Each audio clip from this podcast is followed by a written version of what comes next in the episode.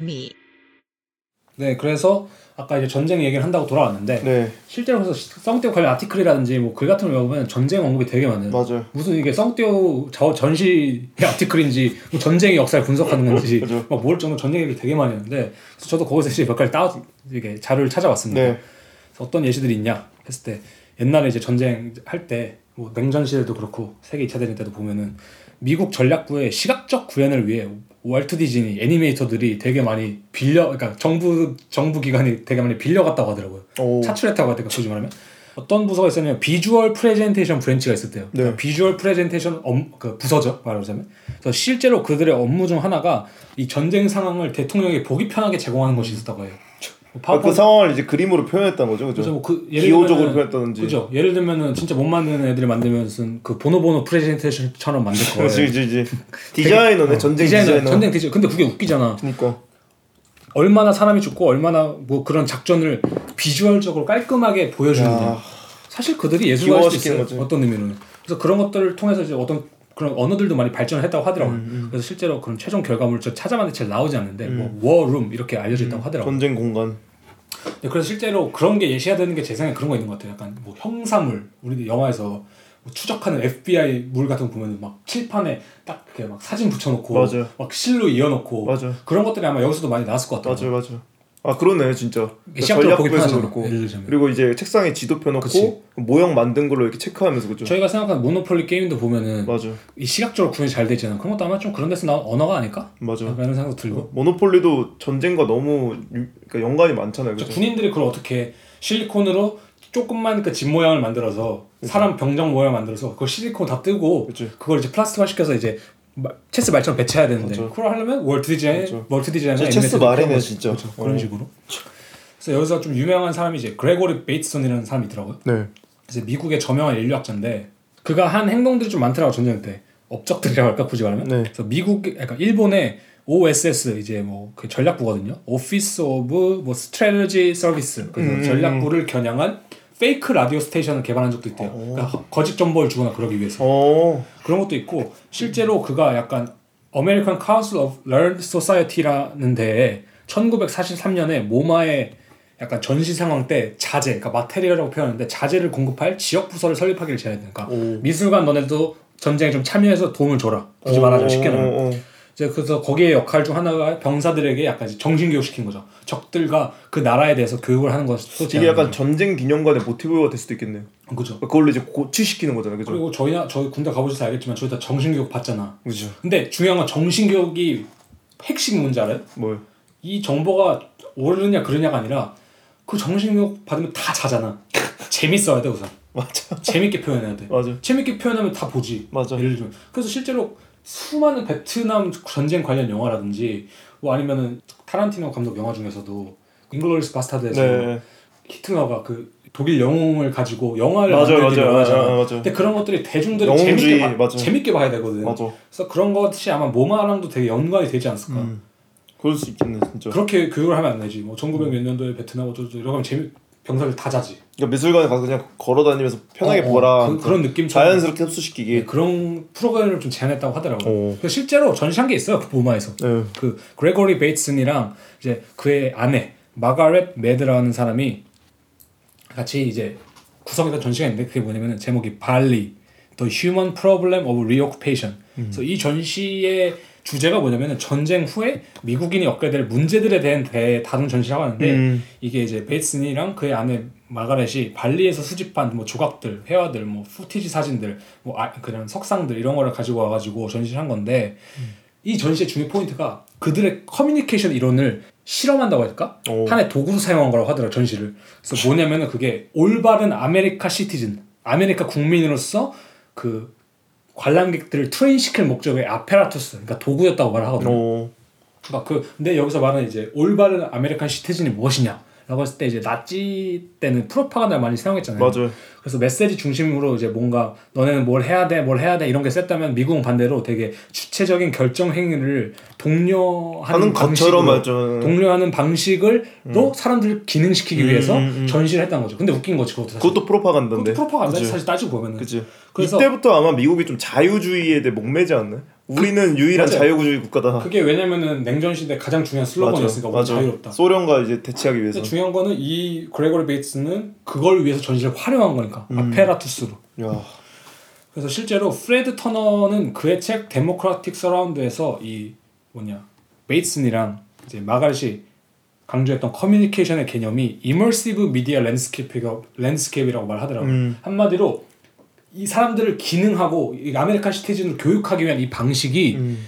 그냥 그림을 보여주는 게 아니라 이 미디어의 landscape 안에 둘러싸이게 어, 해야 어, 된다. 어, 어. 그 안에서 자연스럽게 자기네들이. 들, 들락날락 어. 하게끔. 어. 한마디로 대단히 전략적인 전시인 거죠. 웃긴 건 이제 그때 그렇게 되면은 이 관람객들은 자기가 자기 주체를 가지고 보고 있다 맞아요. 생각할 거 아니에요. 맞아요. 근데 그게 아닌데 어떻게 보면 그것도 이미 프로파간다인데. 실제로 마샬 맥루한은 가끔 제가 언급하잖아요. 네. 마샬 맥루한이 되게 유명한 말인데 이 시기 미디어에 대해서 미디움 is the message. 음. 미디어는 메시지다라는 말을 했어요. 한마디로 이 당시부터 해서 전시라는 거더 이상 목적성이 없는 아름다움에 대한 그런 게 아니라 되게 전략적인 무엇이란 거죠. 음. 전략적이란 게 실제로 뭐예요? 그 숨겨져 있는 거죠. 전략은. 사- 전략은 드러나면 안 돼. 맞아. 그런 점에서 성대가 말하고 데리다가 말하는 이 드러나 있지 않은 흔적들이란 것 그런 측면에 있어서 아 예술 전시도 하나의 전략이다 음. 스트레러지다 음. 실제로 전쟁 때 그렇게 사용됐으니까 음. 그런 점으로 봤을 때 또 재밌는 게 하나가 교기 케이프스라고 케이프스 이렇게 맞는 맞게 읽은 것 같은데 네. The New Landscape in Art and Science라는 책에서 그가 뭐라고 말하냐면은 우리 자신은 스스로를 규정하는 시스템이다. 음. 우리가 사과를 잡기 위해 손을 뻗을 때 우리의 움직임은 다시 우리에게 우리가 어디 있는지를 지시하기 위해 신호를 보낸다. 음. 그것은 마치 유도 미사일과 대단히 유사하다.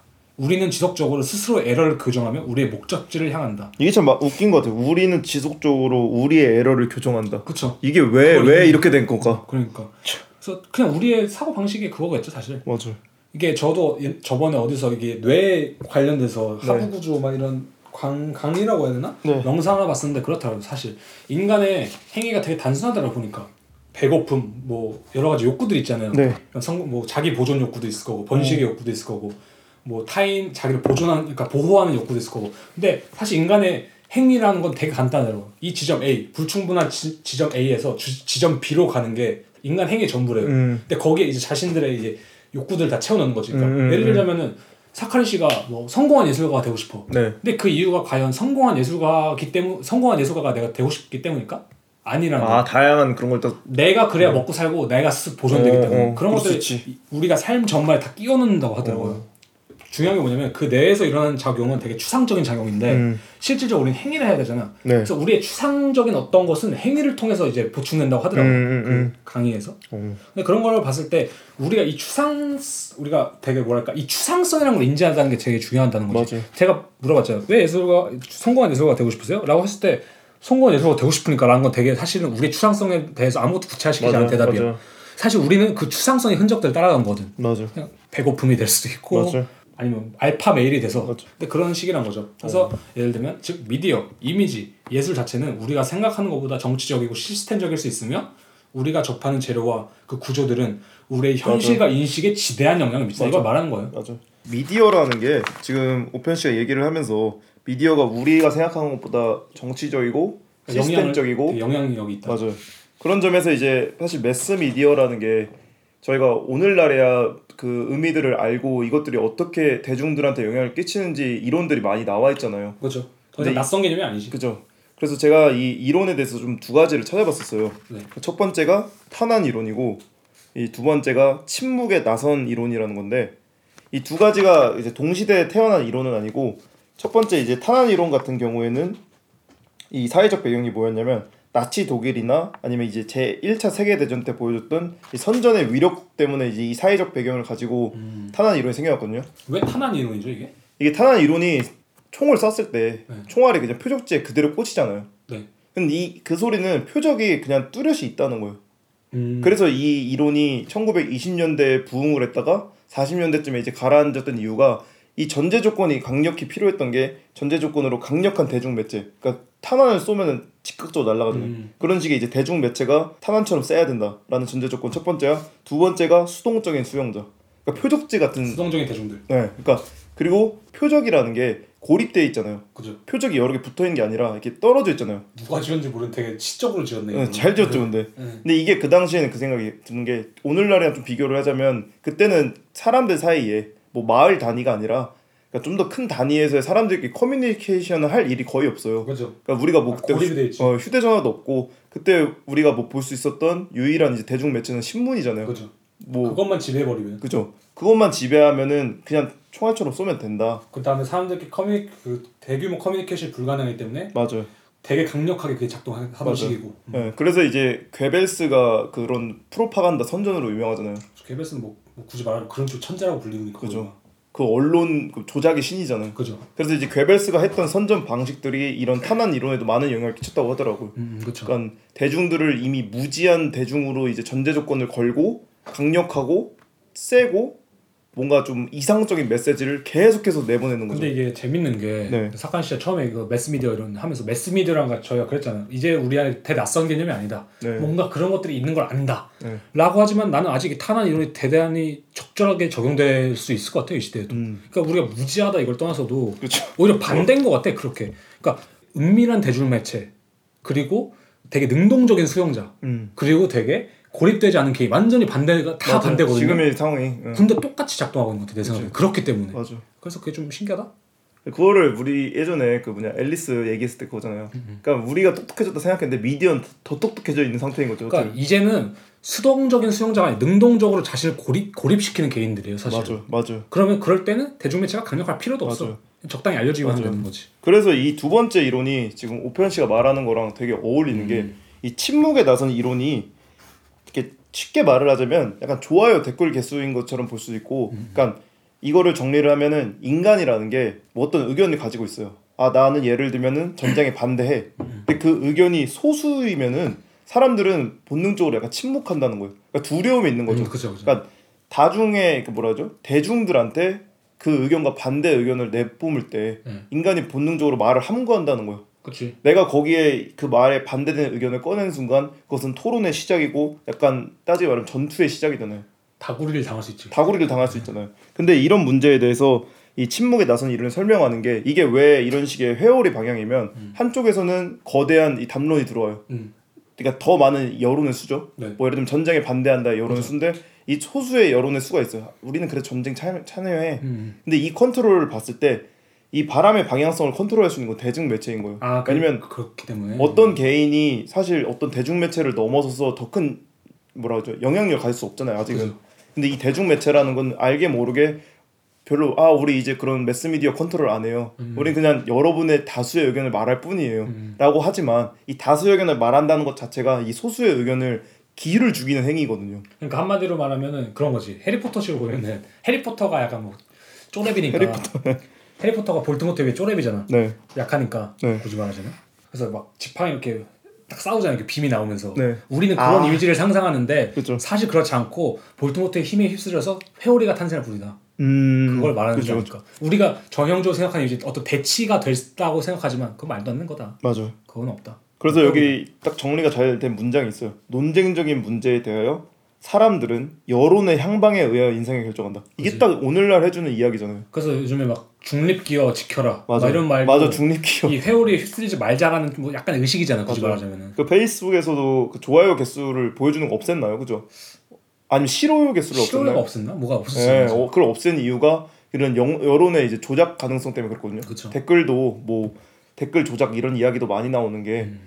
사람들은 본능적으로 그냥 그 많은 여론에 의해서 의견이 휩쓸리잖아요. 그죠. 우리 이제 사람들이 그거 알죠. 유튜브 영상을 볼 때 유튜브 영상보다 유튜브 댓글 보는 것도 재밌어 하잖아요. 맞아 맞아. 그러니까 그리고 어떤 댓글이 베스트 댓글인지 그리고 보고 이게 사람 영향 끼치는 게 뭔지 알까? 유튜브 영상 틀었는데 싫어요가 더 많아. 그러면서 내가 부정적으로 보게 돼 그 영상. 맞아요, 맞아요.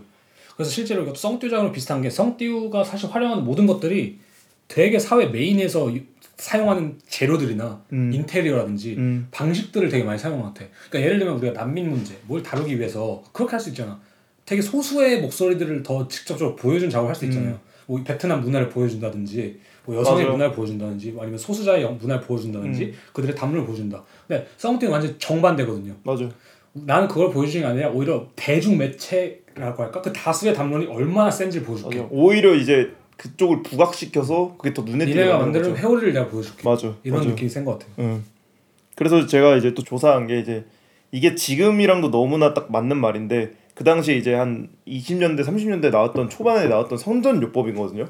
선전요법 일곱 가지가 뭐냐면 첫 번째가 네임 콜링에서 나쁜 이름 붙이기예요. 그치. 이것도 지금도 많이 쓰이잖아요. 특정 대상에 대해서 좋지 않은 이름을 뭐 붙임으로써 우리나라 대통령 하나씩 가지고 있죠. 뭐 쥐박이, 그죠. 문재앙, 박근혜 박근혜. 뭐 이런 것처럼. 이거 저희 괜찮죠 이런 거 말하는 거. 아니 그냥 그러니까 이거는 그런 이야기가 있다라는 그리고 실제로 이제 트럼프도 선거 때 네. 힐러리라고 하는 거 crooked 힐러리라고 했거든요. 사, 사기꾼 힐러리. 근데 그게 되게 효과가 좋았대요. 오 그럼 사람들이 이제 그거에 대해서 그냥 부정적인 이미지를 갖게 만드는 거죠. 그죠 이제 힐러리가 아니라 crooked 힐러리가 되는 순간 무슨 그냥 뭐 그게 사실은 아닌 간에 오 인식을 가지니까. 그리고 두 번째가 번지르르 하게 만들기. 그러니까 특정 대상에 대해서 좋은 단어들을 붙여 그것을 받아들이거나 인정하게 만드는 수법. 소위 말하면 이제 그냥 혀를 굴리는 거죠. 그죠. 그러니까 되게 포장 잘하는 거죠. King God General 그죠. 이런 거. 그렇죠. 그리고 세 번째가 이제 좋은 것에 연결하기. 맞아. 이것은 이제 거의 이제 대부분 브랜드 쪽에서 많이 쓰는 방법인데 브랜드들이 좋은 광고 연예인을 이렇게 그죠. 뽑으려고 하는 이유도 그거더라고요. 그죠. 그러니까 이 연예인 자체가 브랜드가 좋으면은 당연히 자연스럽게 그 브랜드가 자신들의 이제 메이커랑 연결되잖아요. 근데 이게 사칸 씨가 이제 일곱 개 읽어 주시겠지만 사실 네. 다 뻔하잖아 이게. 다 뻔해요. 음. 그러니까 이걸 우리가 다시 봐야 이제 아 그랬었지라고 맞아, 맞아. 생각을 하지. 그 네 번째가 증언하기. 이거는 음, 이제. 권위 있는 사람의 말을 빌어서 이게 이제 무슨 기법이냐면 그 어머니 애들 네. 비타민 보면은 네. 그 의사들이 나와서 모모가 그치. 좋다, 모모가 맞아, 나빠요라고 하면 어 이러고 다음 채널 넘기면 홈쇼핑에서 그 물건 팔고 있잖아요. 맞아. 그런 식이죠. 의사가 말하는데 맞겠지. 맞아. 다섯 번째가 일반 대중 끌어들이기. 청중을 설득하기 위해 자신도 민중의 한 사람을 강조하는 수법. 아, 방금 거 잠시만 제가 얘기했는데 네, 방금 거 중에 그 예를 들면 비트코인이라든지 네, 아니면 어떤 그런 새로운 재화라든지 이런 시스템이 등장할 때 미국에서 그걸 이 컨트롤을 하기 위해서 실제로 그 워렌 버핏 있잖아요. 네. 워렌 버핏한테 이거에 대해서 좀 좋은 말을 해달라 이렇게 말을 하더, 하더라고요. 오. 그런 그 실제로 그랬대요. 아니 워렌 버핏 한 마디면 난리가 나니까. 그게 뭐 모기지론 관련인지 뭔지 기억이 안 오. 나는데 워렌 버핏한테 그런 말 왜냐면 이게 증언하기잖아. 그죠. 그런 거랑 비슷하게. 그러니까 워렌 버핏이 뭐 한마디로 안심하세요. 이거 지금 딱 괜찮아요. 앨런 마스크랑 머스크 비슷하네요. 일론 머스크 네. 앨런 마스크는 근데 자기가 하고 있는 게 웃기지만. 그죠.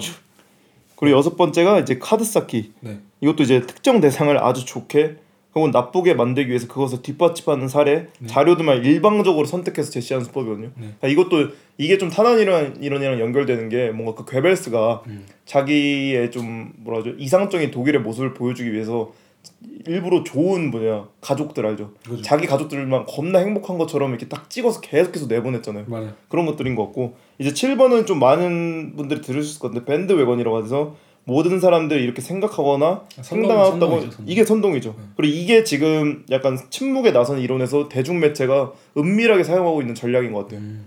뭐 좋아요 개수 조작일 수도 있고 댓글 개수 조작일 수도 있고 그러니까 누군가 나와서 뭔가 이것이 좋습니다라고 대놓고 선전하는 게 아니라 어 많은 사람들이 이거 좋다고 하는데 그럼 괜찮은 거 아닐까? 뭐 아마존 리뷰 평 많은 거 있잖아요. 음 맞아요. 그거 보고 아 이 정도로 많이 샀으면 좋겠지. 별이 4.5개. 뭐 이런 것도 그렇고. 예. 근데 제 생각에는 이거에 이거에 약간 인, 우리가 그걸 인식했다는 증거 중 하나가 가스라이팅 약간 이런 비슷한 느낌이지 않을까요? 오. 그 가스라이팅이 사람이 인식할 수 없는데 네. 가스라이팅의 수법이 정확히 이거잖아요.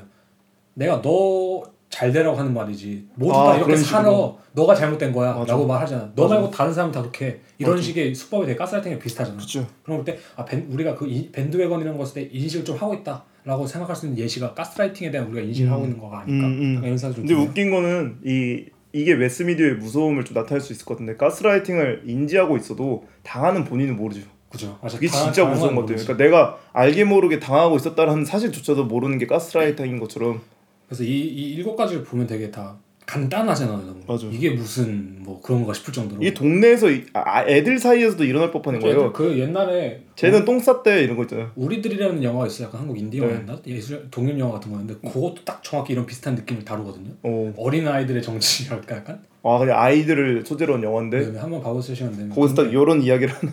이런 거 아닌데 이런 거랑 비슷해요. 이렇게 느낌이야. 오.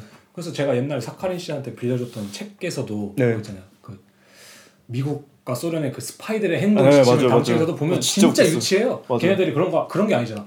몰래 어디서 접선을 해서 뭐본. 얼티메이텀처럼 카메라를 피해서 막 총알 이런 게 아니잖아. 네, 네. 그냥 직장 상사에게 투정 부리기. 맞아. 뭐- 그러니까 일을 효율적이지 어. 못하게 만들어 버리는 거. 뭐 예를 들면 전기 줄이 있으면 몰래 그걸 많이 밟아 놓기. 맞아, 막 이런 맞아, 거잖아. 맞아, 맞아. 되게 어이 없을 맞아. 정도로. 근데 그 실제 지침서였죠? 어, 실제 집어요. 진짜 진짜 웃겨. 막 전화를 하면은 한 5초 동안 아무 말도 하지 않다가 갑자기 말하면서 답답하게 말하기 막 이런 거. 아, 그러니까 일부러 이 일에 일을 자꾸 느리게 만든 지연시키는 어, 거네. Drag back. 시키는 거죠. 트랙 시키는 거. 야. 그래서 그게 웃기더라고.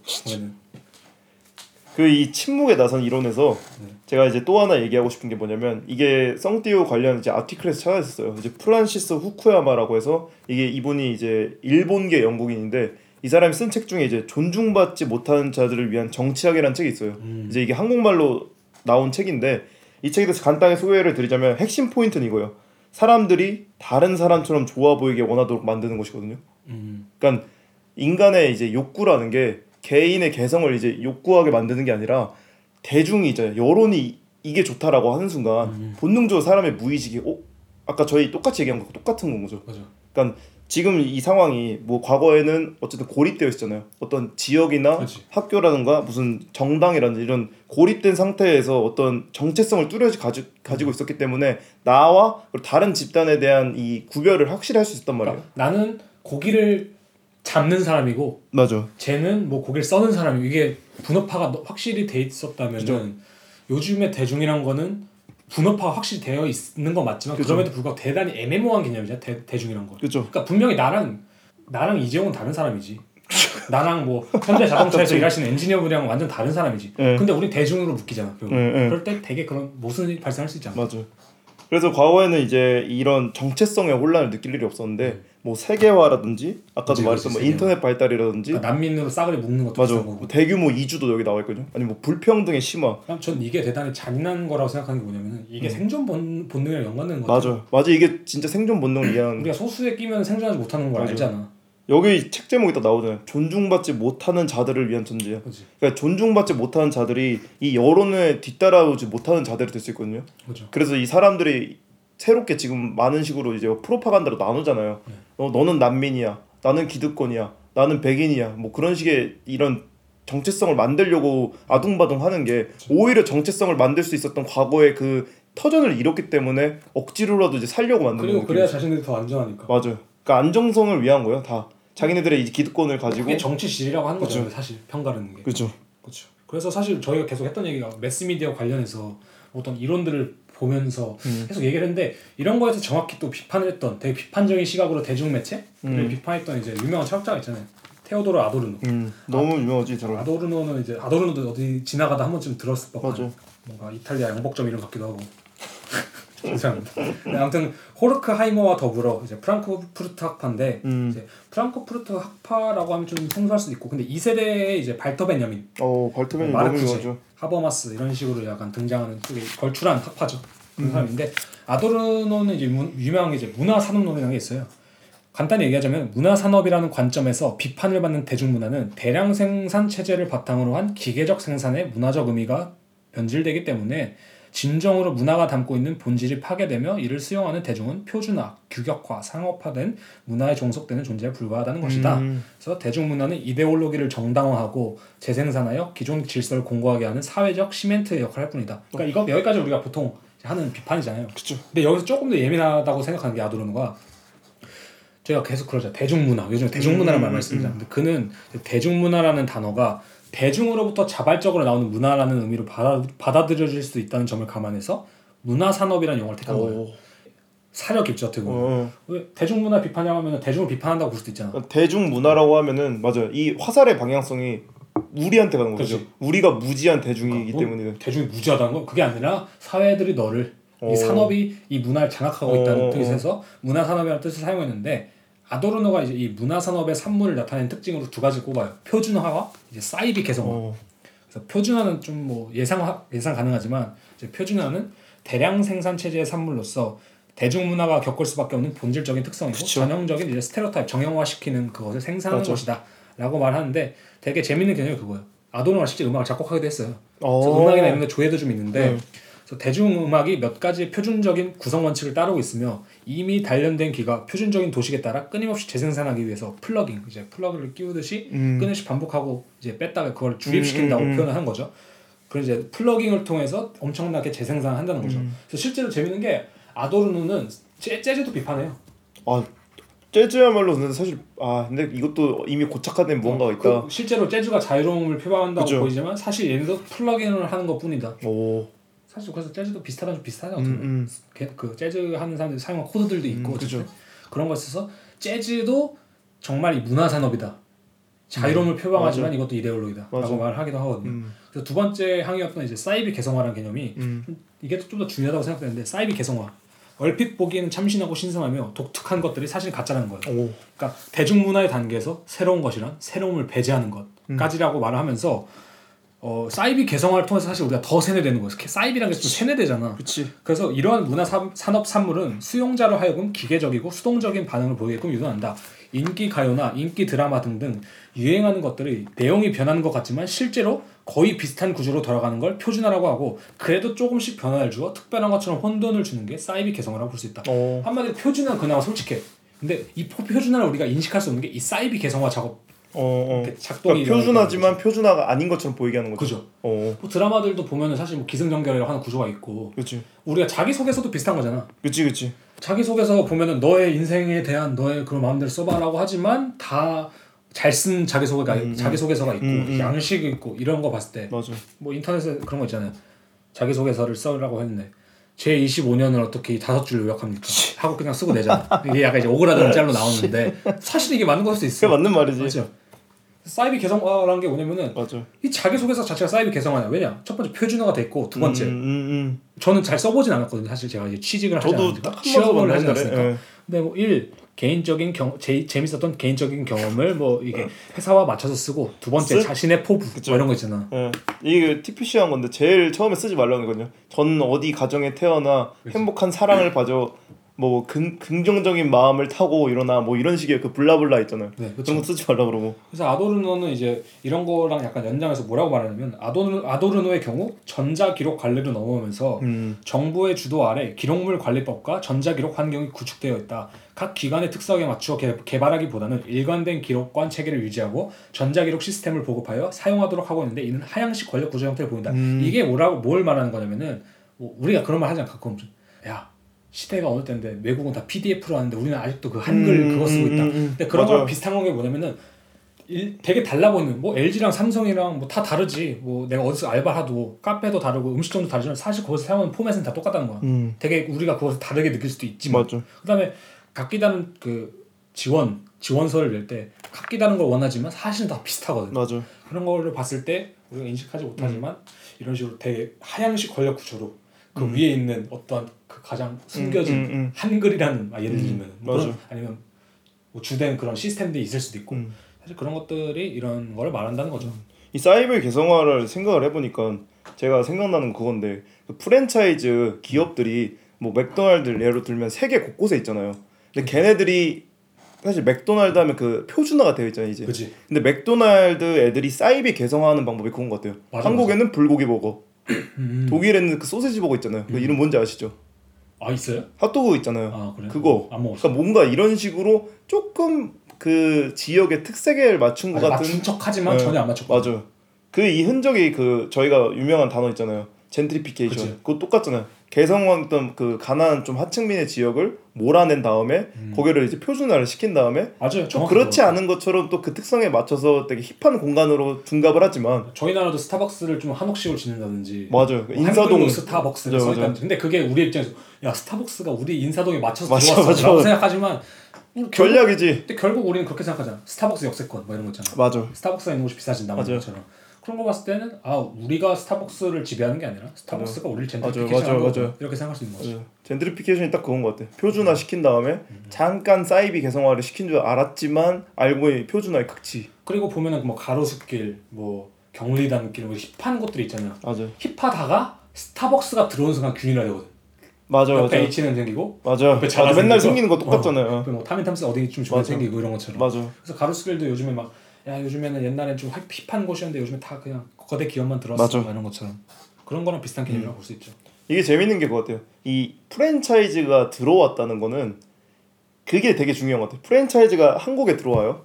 한국에 들어온 순간 그 거리랑 그 미국의 프랜차이즈 거리랑 다를 게 없잖아요. 맞아. 그러니까 맥도날드 옆에 있으면 이게 되게 웃긴 것 같은데 진짜 맞아 맥도날드 있으면 옆에 스타벅스 생기고 스타벅스 있으면 옆에 H&M 생기고 맞아. H&M 생기면 또 뭐 생기고 맞아, 근데 이런 것들이 이제 non-place라는 단어랑 되게 맞는 게 음. 성 티우의 이제 작업에 대한 글 중에 하나 딱 그런 부분이 있었거든요 네. 공항 공항은 당연히 모든 나라 가져야 될 거고 규격이 있죠. 어, 상점 거리 프랜차이즈 가게들은 서로 있는 특정 공간보다 더 유사하며 그렇죠. 그러니까 이게 그 소리죠. 인사동 그 거리랑 미국 거리가 그 프랜차이즈 거리가 더 똑같다. 음. 그 개- 각자의 거리보다. 그죠 그죠.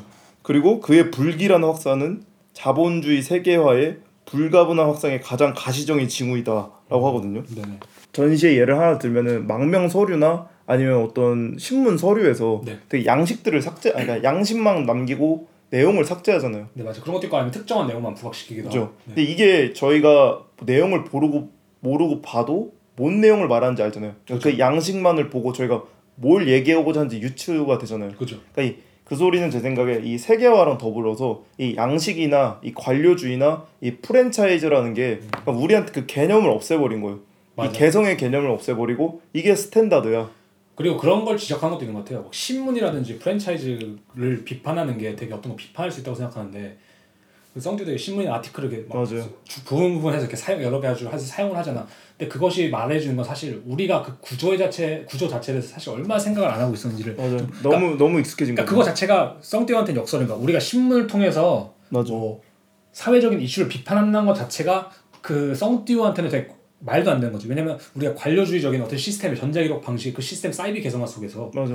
그것이 존재할 수 있을까? 라는 걸 좀 꼬집는 것 같기도 해요. 맞아요. 굳이 말하자면. 맞아요. 그래서 우리가 맥도날드에서 세계적인 그 맥도날드가 생긴 그 소의 거리에서 세계적인 가유, 자유라는 걸 도저히 생각할 수가 있을까? 못 이거 하지. 우리가 한다 해도 그죠. 그 부- 그런 걸 좀 꼬집고 있는 게 아닐까? 약간 이런 생각이 드네요. 저는. 이 냉전 시대 때 재밌는 자료를 하나 제 사진을 봤는데 네. 1990년에 이제 냉전이 끝마칠 때쯤에 네. 냉전의 종료 중의 상징이라고 보이던 게 그거더라고요. 모스크바에 들어선 맥도날드. 아 맞아. 이게 그 스타크래프트로 보면은 꼭 마치 그 hatchery 옆에 supply 들어선 것처럼 맞죠. 말도 안 그런 꼴이. 된 거예요. 네. 그 사진만 보면은 이게 모스크바라고 설명이 돼 있으니까 제가 모스크바라고 한 거지. 이게 맥도날드가 있는 순간 아 어딘지 모르죠. 그런 점에서는 그런 거대 context가 들어섰을 때 개인의 서사가 가지는 무력함을 좀 몰개성화. 되는 거죠. 그죠. 무력화가 되고. 그렇기 때문에 성 티우의 작업은 오히려 모스크바에 들어온 맥도날드라는 것의 막 부정성, 뭐 어떤 뭐 슬픔, 맞아. 뭐 이런 걸 말하는 게 아니라 그냥 모스크바에 맥도날드가 들어간 걸 보여주고 그-. 끝내는 거지. 그게. 흔적일 뿐이지. 그게 흔적이니까. 그게 딱 성띠우가 자신의 작업을 전시를 이제 개 뭐라 죠 나열하는 방식이 딱 그런 거고. 맞아요. 그래서 성띠우는 확실히 그 말씀하신 것처럼 이 작업에 있어서 좀 나열하는 느낌이 강한 것 같아요. 작업 맞아. 전반적으로. 맞아. 무엇을 뭐랄까 특정한 어떤 한 곳으로 귀결되는 그런 구조성을 가지고 있다기보다는 맞아. 서사를 가지고 있다기보다는 맞아. 그 각각 것들 각각의 흔적들만을 계속 배치해서 뭐 약간 그런 거죠. 이 무한한 발자국 자국들이 있는데 그것이 뭐 어디로 음. 도달하는 것 아닌 맞아. 그런 느낌이지 않을까? 맞아. 그런 생각이 좀 들어요. 음. 근데 그것이 어떤 느낌이냐면 저는 아 이것이 동시에 성띠우가 선택한 다시 어떤 구조에 자신의 작업을 가두지 않는 거구나. 맞아. 그러니까 예를 들면은 이걸 어떤 얘기를 하는 거면 아 이거 그러니까 메시, 메시지 있는. 작업이네 음. 아니면 이건 뭐 서사가 있는 작업이네 이건 음. 뭐 뭐라고 해야 되지 기승전결 있는 작업이네 이런 식의 서사에 다시 가두, 가두지 않기 위함이 아닐까 맞아. 그러니까 성띠우 작업엔 기승전결이 없는 게 무한한 나열일 뿐 그냥 그냥 나열이고 이게 우리의 삶의 주위에서 매스미디어나 이런 관료주의나 이런 이- 뭐라 하죠 글로벌리즘 세계화가 작동한 시스템인 것 같아요. 그게 차연이랑 정확히 비슷한 게 뭐냐면은 네. 무한한 나열 차연은 결국 무한한 차연이거든요 그게 음. 한마디로 현상에 대해서 자기가 다가가고 거기에 도달하게 만드는 게 아니라 작가를 아까 음. 말한 것처럼 약간 음. 관람객을 도달하게 만드는 게 아니라 그냥 무한한 나열이 있으니까 사람들은 그냥 그냥 계속 그걸 기계적으로 보게 되고 쌍띠우가 말하고자 하는 거는 계속 차연되고 있는 거지 어. 그런 식으로 저 어디서 본 건데 그 사람이 약간 그런 이미지가 있어요. 약간 풍자 만화를 뭐라 하죠? 그 만평 같은 아, 만평, 건데 그래. 인간이 조그맣게 있고 거기에 어떤 메시지 적힌 벽이 엄청 거대하게 서 있어요. 음, 인간이 아무리 이렇게 시선을 돌려도 그 벽에 있으니까 그 메시지가 세상 전부인 줄 아는 거예요. 그러니까 그런 식으로 지금 매스 미디어가 지금 이렇게 작동하고 있다는 거죠. 그러니까 맥도날드나 이런 프랜차이즈도 결국에는 우리가 그냥 여기에 있는 게 당연한 것처럼 보이는 거예요. 그러니까 이게 세계의 당연한 이치인 것처럼 보여주는 거죠. 그죠 그래서 제가 이제 이제 조사하신 작가가 그죠. 딱 조사한 제가 조사한 작가들이 바로 이 점을 보여준 작가들이거든요. 좀더 직접적으로. 그죠 그러니까 이분들은 차라리 기승전결이 있어요. 이걸 꼬집어서 그냥 보여주기 때문에. 맞아 조금 있긴 해 예. 그래서 그 유명한 이제 듀오죠. 엘름그린 이제 드락셋이라고 네. 이 사람들이 이제 유명한 작업 중에 하나가 이제 MMK 그 프랑크푸르트 MMK Sammlung에 있는 작업인데 Meldeamt라고 해서 네. 이 한국말로 Meldeamt라 하면은 그냥 동사무소예요. 동사무소지 그죠? 네, 동사무소의 그 구조를 따와서 이제 어떤 한 공간에 설치를 했어요. 이게 무한히 그 반복시킨 거죠. 네, 긴 의자랑 뭐 약간 번호표가 깜빡이면서 음, 그 뭐라 하죠 그 번호판 깜빡이고 있고 그리고 꼭 놓여 있는 야자수스러운 화분 하나 맞아. 그리고 그 카페트 바다 그 사람들이 거기에 더해서 뭔가 한 건 없어요. 맞아. 한거 근데 없어. 이게 작업인 거예요 이미. 그리고 이게 약간 인터넷에서 짤로 돌아다니는 거 있잖아요. 막 아, 오늘 군대 얘기가 좀 나오는데 막 군대 뭐 그 계급별 아이템 해서 뭐 하사는 막뭐 팔토시 같은 거 가지고 있고 예를 들면. 중사는 중사 선글라스가 중사 있고, 선글라스가 원사는 뭐 그거 난, 난 가지고 있고 막 이런 거 있잖아요. 맞아 근데 그런 거랑 비슷하게 이 얼마나 클리셰된 딱 그 이미지를 되게 나열해 주는 거잖아요. 그게. 맞아. 그러니까 이 클리셰를 봤을 때 우리가 뭘 느끼냐. 그러니까 중요한 거는 우리가 원사님이 군대 원사님이 뭐 이런 난을 기르는 거라든지 중사가 중사 선글라스 끼고 있는 거라든지 이런 게 그냥 개인의 개성이라고 생각하지만 그거만큼 구조화된 게 없다는. 거예요 사실. 왜냐면은 우리가 그게 현재거든. 그 중사의 선글라스가 렌즈가 무슨 색인지 상관 안 해요. 맞아. 그냥 그 선글라스로 묶어서 중사는 선글라스를 써라는 이 클리셰가 들어 있으니까 그래서 이 멜데암트 이 동사무소 작업이나 그리고 이분들이 그 마천로 관련해서 작업을 했었고 한국에서도 그 국제 갤러리였나요? 어떤 그 갤러리 안을 아예 공항의 데스크로 싹 바꿔버렸어요. 어. 그러니까 사람들이 왔을 때 그, 그 짐붙이는 데스크. 그, 그 뭐라 하죠? 그냥 광- 공항 들어갔을 때 있는 로비 있잖아요. 아, 로비. 그 스타일로 네. 좀 고급스럽게 그렇게 바꾸기도 하거나 아니면 뭐 그리고 왜 그러면 드락셋이 또 아까 프랜차이즈 얘기하셨는데 프라다 그 맞아. 매점을 약간 사막에. 사막에 했, 했- 했는데 입구도 없이 젠트리피케이션인가? 맞아, 맞아. 그렇게 되죠. 그게 딱 그 뭐 저희가 일상에 있을 때는 그냥 너무나 당연한 거를 맞아. 뜬금없이 사막에 딱 놓는 순간 그때 눈에 띄잖아요. 맞아요. 그 이미지가 너무 세련되고 얘네 둘은 맞아요. 너무 잘하는 작가들이죠. 이런 이제 엘름그린 드락셋 외에 이제 또 피슐리 또 바이스죠. 제가 항상 언급을 한거 같은데. 피슐리 and 바이스. 네, 피슐리 and 바이스의 이제 Flughafen 시리즈인데 이것도 이제 사진 작업들이에요. 그러니까 피슐리 and 바이스가 실제로 이제 작가로서 세계 여행을 하면서 음. 매번 공항에서 사진을 찍었던 건데 이게 재밌는 게 이 사진들이 크게 뽑아져서 이렇게 나열이 돼 있어요. 그죠. 그러면은 그때 피슐리 and 바이스의 인터뷰가 딱 그거였어요. 관람객들이 와서 장소를 물어보고 꼭 물어본대. 이거 어디 공항이야? 음. 이 질문이 포인트인 게 이제는 우리가 어디 공항이든 못 알아볼 지경에 왔다는 거예요. 그 공항의 그 타입 이거 뭐죠 stereotype된 이미지가 있는 거죠. 그죠. 그 도로와 그리고 재밌는 게 공항에는 실제로 전 세계 각국의 여객기가 모이잖아요. 그죠.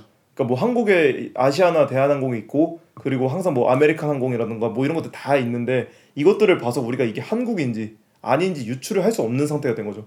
그러니까 이 작업들이 우리의 이제 마인드 속에 세계화라던가 아니면 국제적인 규격이 생겼다는 걸 딱 보여주는 그런 작업이었죠. 그죠. 그래서 확실히 말씀하신 것처럼 뭐 젠트리피케이션이랑 비슷하게 이게 뭐냐면은 한마디로 어떠한 저는 이거에 조금 연장선으로 말하고 싶은 게 사이비 개성화 표준화에 대한 얘기잖아요 이게 네. 사실은. 바로 이어서 말하고 싶은 게 뭐냐면은 이것이 어떻게 가능한가를 좀 우리가 알아야 된다는 생각하거든요 음. 예를 들자면. 그러니까 이게 어떤 식으로 이루어지고 있냐. 그러니까 이거를 이제 아까 이제 아도르노의 개념과 연관시켜서 pseudo rational 그러니까 사이비 pseudo, 합리성이라고 말하거든요. 사이비 합리성이란 거는 특정한 저자가 없지만 극도로 권위적인 것을 말한다고 해요. 음. 그러니까 그것들은 내가 나 자신에 대해 평생 알 수 있는 것보다 많은 것을 알고 있다. 음. 그러니까 나 자신을 약간 대입했을 때 저는 그런 거의 예시가 뭐 MBTI, MBTI는 뭐 유사 과학 이렇게 불리긴 하지만 사주도 그렇고 그죠. 점성술 그다음에 그거잖아 사실 여기서 가장 대표적인 예가 저희가 뭐 비자청이나 관청에 갔을 때 이름 우리의 이름을 기입하잖아. 맞아요. 난민 서류 심사도 똑같고 맞아요. 뭐 대학을 지원할 때는 뭐 회사를 면접을 볼 때도 다 똑같잖아. 눈 색깔 뭐키 키. 몸무 몸무게는 안 좋았나? 아무튼 키 머리 색깔 뭐 그런 것들 있죠. 뭐 부모님의 부모님 맞아요. 부모님 이름 뭐 그런 거 다 적혀야 돼. 되고. 근데 중요한 게 이게 뭐냐면은 이 과정이 뭘 말하는 거냐면 나, 나 내가 가지고 있는 나의 정보를 제공했을 때 이 사람들이 나라는 사람을 판단해 줄 거라는 거거든요 이게 음. 그러니까 사주다 이런 것도 비슷한 거잖아 아, 내 생년월일 말해주고 이러면은 이 사람이 나에 대해서 말해줄 것 같고 이 사람이 내가 아는 것보다 더 많은 걸 알 수 있을 것 같아 점동술도 그렇고. 어, 그렇고 어. 그런 것들이 사실 기관도 비슷한 방식이라고 생각해요. 이게 사이비 합리성인 결국에 음. 사실 이것이 나에 대해서 정확히 뭘 말해줄 수가 있는 거야. 제가 회사를 지원할 때 내가 뭐 어디 서울대 나왔고 내가 어디 대학에 나왔고 뭐 어디 대학원에 나왔고 뭐 어디서 봉사활동을 했고 어디 고등학교에서 몇 점을 맞았고 뭐 어떤 음. 학점이 이거가 도대체 대해서 뭘 말해줄 수 있는 건데 라고 할 수 있잖아 사실. 또 웃긴 게 회사에서 지금 그거에 대한 대안 방안으로 음. 서류 심사를 그거 알죠? 학력 가리고 하잖아요. 그죠 맞아 블라인드 테스트. 그 블라인드 그 채용이라고 하잖아요. 근데 그거 음. 참 웃긴 것 같아. 그렇죠. 그냥 뭐라 눈앞에 있는 문제를 급급치 뭐라죠? 소진하려고 하는 느낌? 그렇죠. 근데 이거랑 그래서 제가 연관된다고 생각한 개념이 이제 핍진성이라는 개념이거든요. 이게 약간 문학이라든지 뭐 이제 만화라든지 이런 걸 보면 핍진성이라는 단어가 가끔 등장하는데 음. 이제 영어로 verisimilitude라고 해서 핍진성이 뭐냐? 자, 개연성 저희가 잘 알잖아요. 네. 그러니까 인과 관계의 올바른 정도. 뭐 내가 뭘 해서 뭐가 일어난 거다라는 식의 좀 되게 현실적인 맥락에서 음. 저차원적인 맥락에서 간단한. 기승전결이고. 음. 그렇죠. 근데 핍진성은 그 개연성이라서 모든 걸 총괄하는 그 작품 세계관, 배경, 설정에 나올 수 있는 인과관계를 의미하거든요. 음. 그래서 사건 자체 인과관계는 개연성이지만 그 사건을 뒷받침한 수많은 그 구조들과 인물, 인, 그러니까 인물 심리 및 세부 묘사에 충실함이 바로 핍진성이에요. 오. 그래서 예를 들자면 그런 거지. 반지의 제왕 예를 들어볼게요. 네. 반지의 제왕에서 뭐 오크들과 트롤들이 이렇게 있잖아요. 네. 뭐 언데드도 있고 예를 네, 들자면 네, 네. 뭐 그런 식의 여러 종족들 있잖아. 근데 거기서 아라곤, 레골라스, 뭐 김리가 야 쟤네 뭐야? 쟤네 쟤네 어떻게 태어난 애들이야? 그치. 우리는 사람밖에 없고 얘 쟤는 동물이야 뭐 이런 말 안 하잖아. 그치. 그러면 이제 반지랑 생각이 당연히 깨지니까. 오크가 있는 세상이 당연히 있는 거니까 어, 어. 그런 게 핍진성이야 말 말하자면 근데 어. 이 우리가 사이비 합리성에서 가지고 있는 게 사실 피- 개연성이 아니라 그러네. 핍진성이거든요 우리는 이걸 개연성으로 믿고 있어요 그치. 내가 여기에 나와서 뭐 내가 내가 내 이름이 오편이고 뭐 내가 이런 뭐 포트폴리오가 있고 음. 뭐 이런 걸 하면은 이 사람들이 적절한 그 대책을 세워서 음, 나라는 사람을 음, 인정해주겠구나. 뭐 남미도 똑같겠지. 내가 어디서 이런 사정이 있으면은 내 자기소개서를 쓰고 이렇게 쓰면 인정해주긴 하지만 과연. 예. 과연 거기에 개연성 이 있을까? 맞아. 가- 여긴 그냥 핍진성만 있을 뿐이에요. 근데 핍진성이라는 용어가 원래는 외견상 사실적이거나 진실해 보이는 정도의 의미하거든요. 음. 이것은 고대인들이 이야기에 대해 요구했던 그럴듯함 혹은 있음직함이라는 개념의 연장성산에 놓여 있는 용어예요. 그러니까 그럴듯함만 있으면 되는 거야. 어, 어. 그러니까 이 양식 그러니까 어느 정도의 세계관만 있으면. 세계관이지. 이 양식 어. 정도 적당히 뭔가 그럴싸하잖아요. 내 이름을 써야 되고 주민등록번호 뭐 그럴싸하고 음. 내눈 색깔 왜 물어본지 모르겠지만 그럴싸해. 음. 내, 내 학력이 어떤지 내 범죄 전과가 어떤지 그럴싸해. 맞아. 이거면은 이 사람들이 날 판단할 수 있겠다. 이게 맞아. 맞아 맞아 근데 여기서 나에 대해 말해주는 거 죄로 맞아. 라는 거죠. 내 생, 제가 생각할 때는. 맞아. 그래서 여기서 중요한 말이 있는데 이 핍진성이라는 환상은 비단 독자의 개인 능력에만 의존하는 것이 아니라 한 사회 공동체가 공유하고 있는 관습에 의존하는 음. 문화적 현상이다. 즉 이게 이걸 쓰고 아, 계속 말하자면 이걸 쓰고 이게 개인적인 능력에 나는 주체 주체에 의존한다고 생각하지만 음, 음. 이걸 쓰는 거는 그냥 사회적인 공동체가 공유하고 있는 음. 관습에 의존하는 아무런 허상이라는 거죠 사실은. 그러니까 다른 사회에서는 그걸 봤을 때 조금 해석이 안 되거나 받아들이지 않을 수 있다 이런 그쵸. 거죠. 그래서 우리 우리가 이런 걸 생각했을 때, 그러니까 썽띠우가 왜 신문이란 매체를 다뤘을 거고, 어, 어. 왜 어떤 그런 구조적 구조주의적인 매체를 다뤘을 거고, 어. 이런 형식들을 썼을까, 인테리어를 왜 다뤘을까 했을 때 이 픽진성을 같이 꼬집는 거예요. 어. 그러니까 예를 들면 우리가 그런 거 있잖아요. 뭐 은행 같은 거는 은행처럼 생겨야 될 것 같고, 어 맞아 맞아 카페는. 카페처럼 생, 그 인테리어가 다 있잖아요. 맞아 근데 사실은 그게 개연성은 아니에요. 맞아. 굳이 말하자면. 그죠. 기승전결이 없다고 했잖아요. 기승력이 없잖아. 어. 그럼 픽진성이 그냥 그럴싸함, 외견상 그럴싸함이거든요. 근데 이게 그러니까 저는 이 생각이 드네요. 이게 핍진성 자체는 문제가 아닌 거예요. 지금 오펜 씨가 조사한 걸 보니까 그러니까 한 사회에 핍진성이 존재하는데 다른 사회가 있으면 괜찮아요.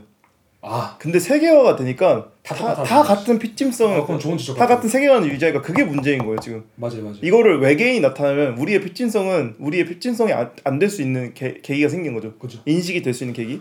그래서 우리가 그 애니메이션 이런 거 보면 동물이 주제로 나오는 애니메이션들을 좀 새롭게 볼 수 있고 사람들이 더 흥미로워하는 게 그거일 것 같아요. 음. 그러니까 우리의 핍진성을 벗어난 다른 핍진성이 이렇게 존재했을 때 더 낯설게 느껴지는 예, 예, 기존의 예, 것들. 예. 맞아요. 그런 것들을 보면 조금 더 재밌어 보이는 게 그런 거지 않을까? 맞아요. 근데- 실제로 옛날 러시아 형식주의자들은 핍진성을 되게 생소화라고 생소화라는 단어로 표현하기도 했대요.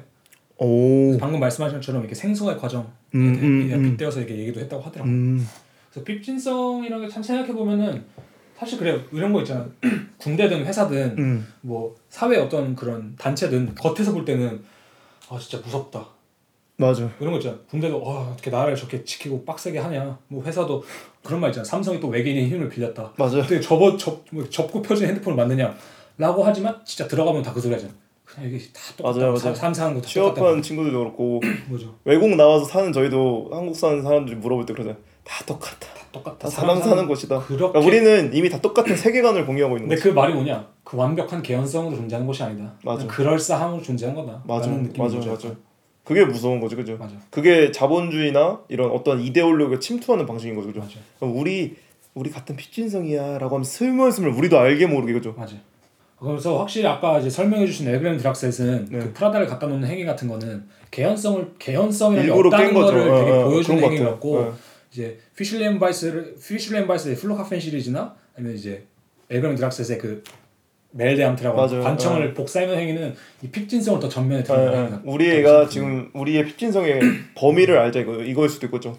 얼마나 많은 사람들이 이 똑같은 기호를 공유하고 있었냐라는 한 몰개성화에 대한 이야기죠. 그래서 이제 독일의 유명한 작가 그레고어 슈나이더도 있잖아요. 어 맞아요 맞아요. 그레고어 슈나이더 젊은 Angst라는 약간 테마로 많이 작업을 하는데 결국 이제 그 사람의 작업을 한 줄로 표현 그러니까 표현하자면은 어떤 공간에 들어가서 어떤 Angst를 느끼게 하는 거죠. 맞아. 근데 그 Angst가 뭐냐면 이 핍진성을 맞아. 가장 깔끔하게 끝까지 올라갔을 때 이제 도, 독일식의 인테리어라든지 맞아. 특히 또 독일식으로 아니면 우리가 뭐 기존에 볼 수 있던 인테리어 같은 것들을. 가장 가, 그걸 끌어올렸을 때 우리가 가질 수 있는 불안감에 대한 거거든요. 맞아 맞아. 그런 걸 봤을 때 이런 개념이 좀 약간 작동하지 않나 음. 이런 생각이 좀 드네요. 어 재밌네요. 진짜 그레고르 슈나이더가 전 가장 지극히 독일스러운 작가 중 한 명이라고 생각하거든요. 그죠. 그러니까 독일인들이 집의 구조에 어떤 식으로 갇혀 있거나 맞아요. 어떤 식의 상황에 놓여 있을 때 앙스트, 그러니까 공포를 느끼는지를 그러니까 독일인들이 왜 그걸 느끼냐면 사실 세계 2차 대전 때 맞아. 느끼는 건데 세계 2차 대전 때 자신들이 어떤 그런 구조에 갇혔다는 걸 스스로 맞아 인지하잖아요. 맞아 독일인들이. 맞아. 그거를 진짜 기가 막히게 표현한 사람이죠. 그래서 그런 거. 근데 그게 어느 정도 그 파격 효과가 크니까 저희도 느끼잖아요. 그 공포를. 그죠. 오.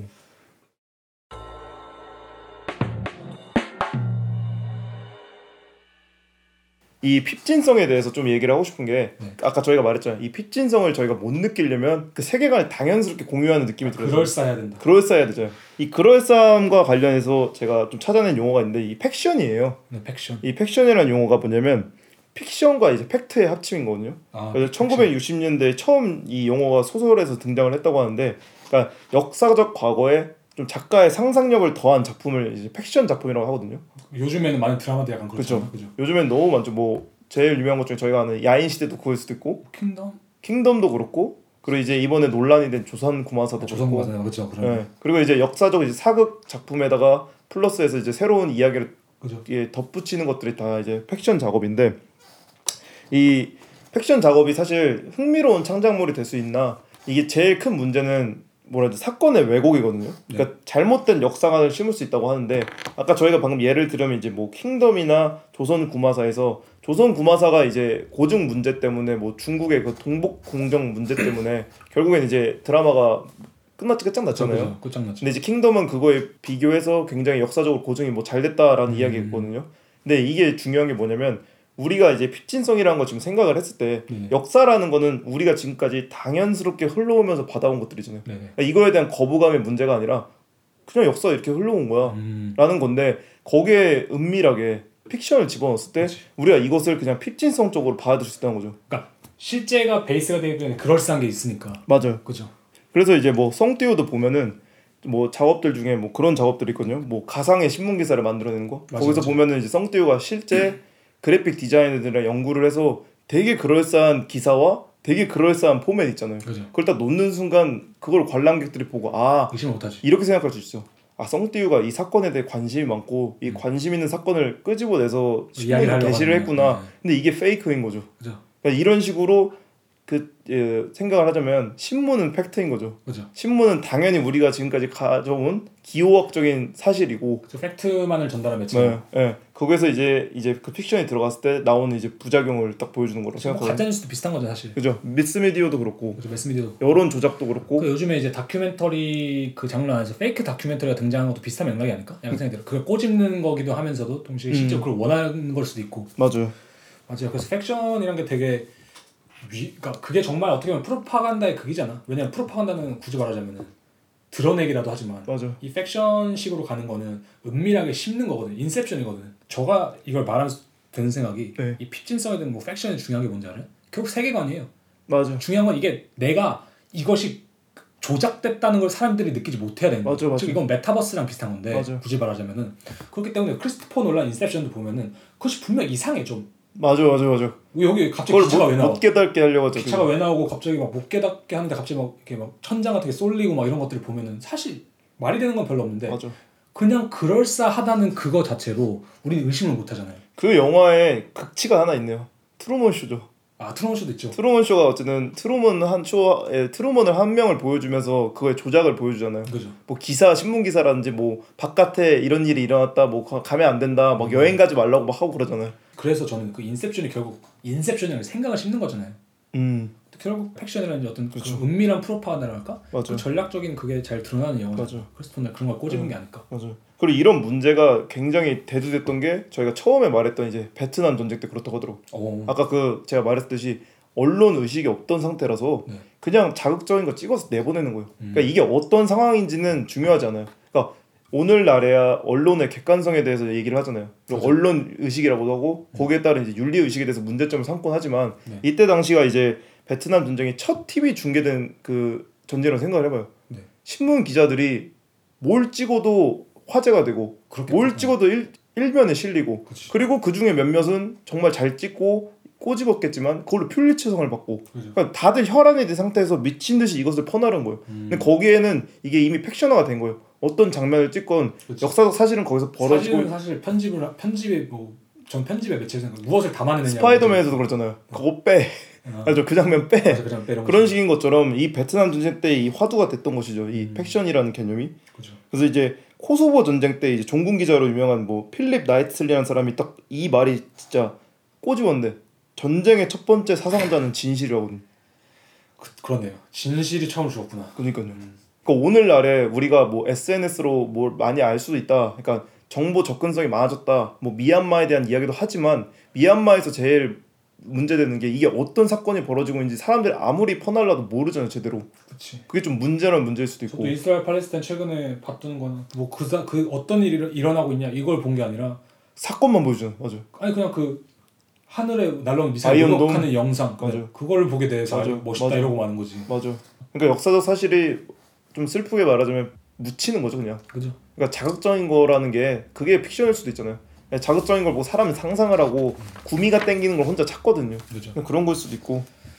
그래서 뭐 또 하나 예를 들면은 이제 이게 되게 유명한 예인데 이거를 제가 나중에 유튜브 링크를 올릴 건데 네. 1938년에 이제 뭐 할로윈 특집으로 오스 웰스라는 사람이 계획한 이제 라디오 쇼예요. 네네. 이제 공상과학 소설을 기반으로 해서 어떤 식으로 프로파간다를 진행했냐면 프로파간다는 아니죠. 첫 번째 이제 방송 첫 번째랑 중간 부분이랑 말미에 이거 쇼다.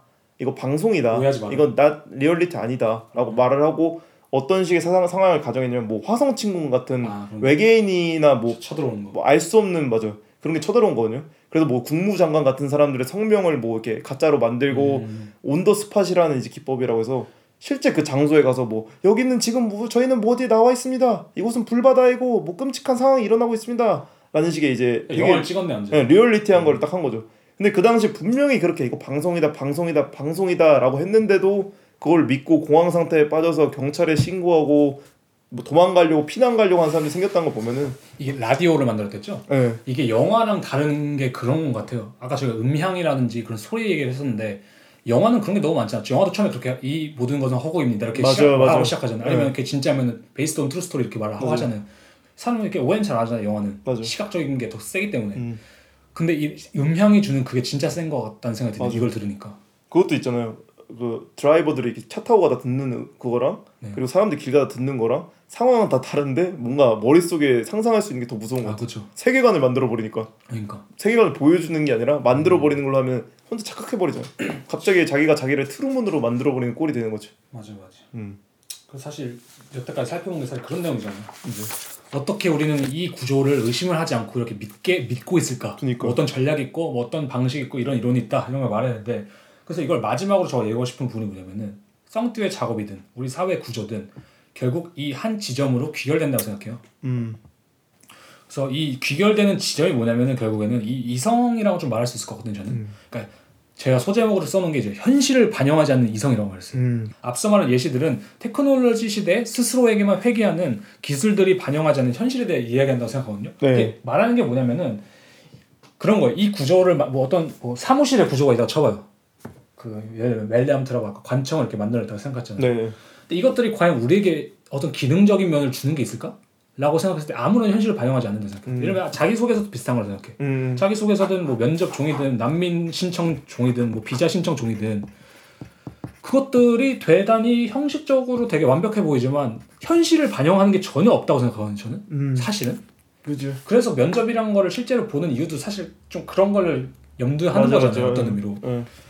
근데 그런 거를 그게 완벽하다면 서류만 해서 뽑으면 되지. 실제 완벽한 서류만 하면 뽑으면 되죠 그래서 썽띠우도 그 썽띠우의 작업에 등장하는 reference가 뭐냐면 2014년과 2016년에 영국에서 일어난 7천여 명의 유학생들이 추방당했던 사건들에 대해서 다룬 게 있거든요. 어, 이, 음, 근데 생각해보니까 이 사건을 썽띠우가 직접 겪었을 수도 있겠네요. 2012년부터 아, 그러네. 18년까지 영국에 있었으니까. 딱 겪었겠네. 오, 그러니까 이게 뭐냐면 그 당시 영국에서 뭐 약간 영어 수준이 미달하는 애들이 좀 많은 것 같다 네. 이런 식으로 해서 English Testing Service라는 기업이 이게 다 시험을 봤대요 한 번씩. 오. 근데 이게 3만 그 당시 3만 3,725명의 외국인 학생이 영어 실력이 되게 부적합하다. 얘는 이제 여기서 공부 못한다. 음. 판정이 났고 2만 2,469명이 questionable 그러니까 의심된다. 애- 애매하다. 의심된다. 이런 게 있었는데 이게 약간 어떤 식으로 했냐면 여러 시험이 있었을 것 같은데 거기서 한 파트가 토익이나 토플 보면 이제 speaking 파트가 있잖아요. 음. 말하는 파트. 맞아. 그 파일을 컴퓨터가 이제 받아가지고 그걸 채점을 하는 식인 거예요. 사람이 음, 듣는 게 음, 아니고 음, 너무 음. 많잖아. 근데 나중에 이 테스트 프로그램을 조사했을 때 한 20%는 되게 잘못된 결과물을 내보내고 있던 거야. 음. 근데 그건 이미 이 일이 벌어지고 난 뒤야. 결국 20%라고 했을 때 아, 이미 추방 당했던. 네, 7천 명 오. 7천 명이 자신들은 그러지 않았는데 분, 자신들 잘 했는데 뭐 cheating하지 않았는데 이 사람들 이상하다. 치- 강제 추방이 된 거. 근데 이게 음. 뭐냐? 즉 우리가 이 컴퓨터라든지 이 기술을 맹신할 때 나온 거거든요. 무서운 건 또 학생들은 그럴 수 있겠다고 생각할 수 있겠네요. 추방당한 사람들은. 뭐 억울할 수도 있고 아닐 수도 있고 어, 모르죠. 어, 이게 웃긴 게 뭐냐면은 너가 부족해가 아니잖아 이게. 그치. 컴퓨터가 너 부족하대. 어. 너 나가 이거잖아. 약간 권위성을 내민. 어, 권위성이잖아. 어. 그러니까 한마디로 이 기술이 그들의 영어 실력을 반영하지를 못하는 거예요. 이 현실이라는. 어. 그걸 반영하지 않고 그냥 우리가 그걸 맹신할 때 나오는 되게 부정적인 효과라고 해야 될까? 맞아. 그래서 예를 들면은 비자를 받, 받을 때 약간 양식을 제출하는 거라든지 뭐 서류를 작성하는 거, 뭐 사주를 보는 것등 우리가 아까 아도르노식으로 plugging이라는 말을 썼잖아. 내 정보를 기입하는 거니까. 음, 음. 그 근데 이것들이 plugging이 무엇인가 새로운 거를 만들 수 있다고 생각하는 거 자체가 사이비 개성화라는 거지 사실. 음. 그러면서 이것들이 나에 대해서 말해줄 것 같지만 사실 그것은 너에 대해서 아무것도 말해주지 않아. 이러한 되게 컴퓨터라든지 테크놀로지 시대 이런 관료주의의 특징이 이런 식의 단어들을 많이 표현한다고 이제 음. 에세이에 등장하더라고요.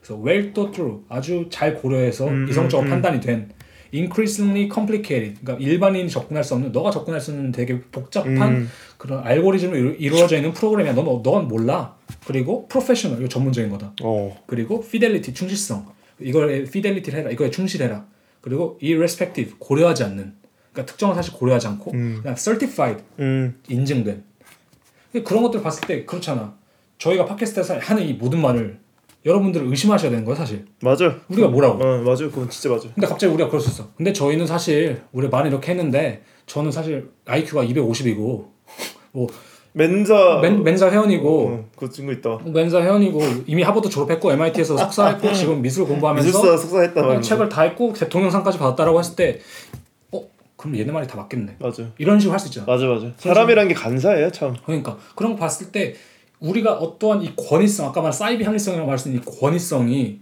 우리가 너무 맹신하고 있는 거 아니야 이 맞아. 시대. 그다음 우리가 그거에 너무 의존적으로 사회를 굴리고 있는 거 아니냐. 어. 라는 거지. 팩션에 대한 사람들이 더 흥미로워하는 이유도 그거일 수도 있을 것 같아요. 이게 진짜 있을 법한 이야기니까 괜히 권위성이 생기는 거 아닐까 이 이야기에. 맞아요. 그러니까 좀 착각하게 되고. 맞아. 그다음 그래서 썽뚜가 어쨌든 보여준 게 다 이런 거잖아 사실. 어 맞아. 대단히 권위적이고 대단히 웰또뚜루 되고 대단 그러니까 웰또뚜루랑 뭐 이런 단어들이 말하는 게 뭐냐? 즉 이성의 극치예요. 맞아. 이, 이 사회 이성 사회잖아 사실. 맞아. 이 뭐 감성 사회가 아니잖아. 뭐 감성으로 감성으로 고집하는 거 아니잖아. 감성 장사 이런 거 아니잖아. 음. 그런 걸 봤을 때 컴퓨터라든지 뭐 이런 식의 것들이 음. 표방하는 게 음. 완전 이성적인 그거의 극이잖아. 그래서 실제로 사무실 같은 데 가보면 대단히 이성적으로 돼 있잖아. 맞아. 굳이 말하자면 그런 맞아. 권위적인 데는 뭐 동글동글한 막 되게 막 귀여운 가구들로 꾸며져 있지 않잖아. 그죠. 그거야 이제 요새 좀 생겨나는 뭐 스멀스멀한 문화지. 우리가 생각하는 그 티피시한 사무실은 그거죠, 진짜 책상 딱딱하게 있고 맞아. 사무용 사무용 알죠? 사무용 문구가 따로 있잖아요. 그, 맞아요. 그런 단어들 보면 사무용과 따로 있지. 사무용 문구, 사무용 가구. 그래서 실제로 대중들에게 그래서 주어진 선택지는 결국 그냥 그걸 따르는 것밖에 없어요. 왜냐면 우리는 그보다 하등한 존재니까. 음. 그 사람들 다 전문교육을 받았고 예를 들자면. 엘리트주의로 꽂는 거네요. 음. 그래서 제 생각에는 우리는 결국 우리를 반영한다고 생각하는 되게 허구의 세계에 살고 있다고 생각해요. 음. 그럴 때 사회의 구조는 오직 그 구조만을 위해 존재하는 대단히 차갑고 멀리는 접근할 수 없는, 없는 어떤 것이 되죠. 음. 그래서 실질적으로 이제 장 보드리야르가 뭐라고 표현하냐면 이 어떤 코드, 코드가 더 이상 주관적이거나 객관적인 현실이 아닌 스스로 고유의 내적 논리로만 회귀할 때 현실에서 이익을 보는 것은 그냥 코드 그 자체뿐이다. 음. 라는 거예요. 그래서 이런 거에 또 다른 예술 성띠우는 그런 말을 해요. 기능적으로 약간 생각되는 것처럼 지어져 있지만 음. 사용자를 고려하지 않은 더 불편하게 만들어진 디자인으로 약간 감옥의 건축 같은 거 있잖아요. 어 맞아. 그런 것들을 해서 실제로 성띠우가 만들어 놓은 사물들을 맞아. 보면 대단히 불편한 맞아, 느낌이 맞아. 돼 있어요. 의자 같은 것도 맞아. 그렇지만. 엄청 차갑고 다. 그래, 맞아요. 그래서 실제로 사용하는 재료들도 뭐랄까 약간 차갑고 어. 권위적이고 가변적이지 않- 않은 고정적인 고정된 재료, 약간 철이라든지 뭐 울타리, 음. 뭐 거대한 가구들, 음, 인간의 힘으로 쉽게 옮길 수 있는 거대한 음. 가구들, 뭐 거울들, 불편한 의자들과 같이 그냥 뭔가 우리가 접근할 수 없는 어. 어. 떤 그런 구조들을 되게 많이 보여준 것 같아요. 그래서 실제로 그녀 작업이 되게 차갑고 잘 만들어져 있잖아. 맞아요. well-made 엄청 되는 게 깔끔하게 그녀한테. 중요한 게 뭐냐면 이게 well-made 됐다는 그거예요. 웰또트루 되게 잘 만들어진 거다 이건. 진짜 섬세하네. 관공서 있는 가구가 조악하면 우리가 어떻게 느끼겠어? 공항 의자 이런 거. 그 공항 의자 이런 것도 어. 되게 깔끔하잖아. 맞아. 그치? 근데 그런 것들이 기능적이라고 생각하면서도 동시에 되게 불편한 점들이 많거든요. 맞아 맞아. 그런 것도 있잖아요. 그냥 잠깐 앉아 있다 갈 거니까 음. 그냥 그 기능만 중요한 거야. 뭐 어디 거기서 이- 이걸 이걸 만들고 있어 안락하게. 그쵸. 그런 건 집에서나 쓰지. 우린 너희를 배려하지 않는다는 게 오해가 있고 너는 여기서 불편해야 돼. 맞아. 라는 게 있잖아 사실. 맞아.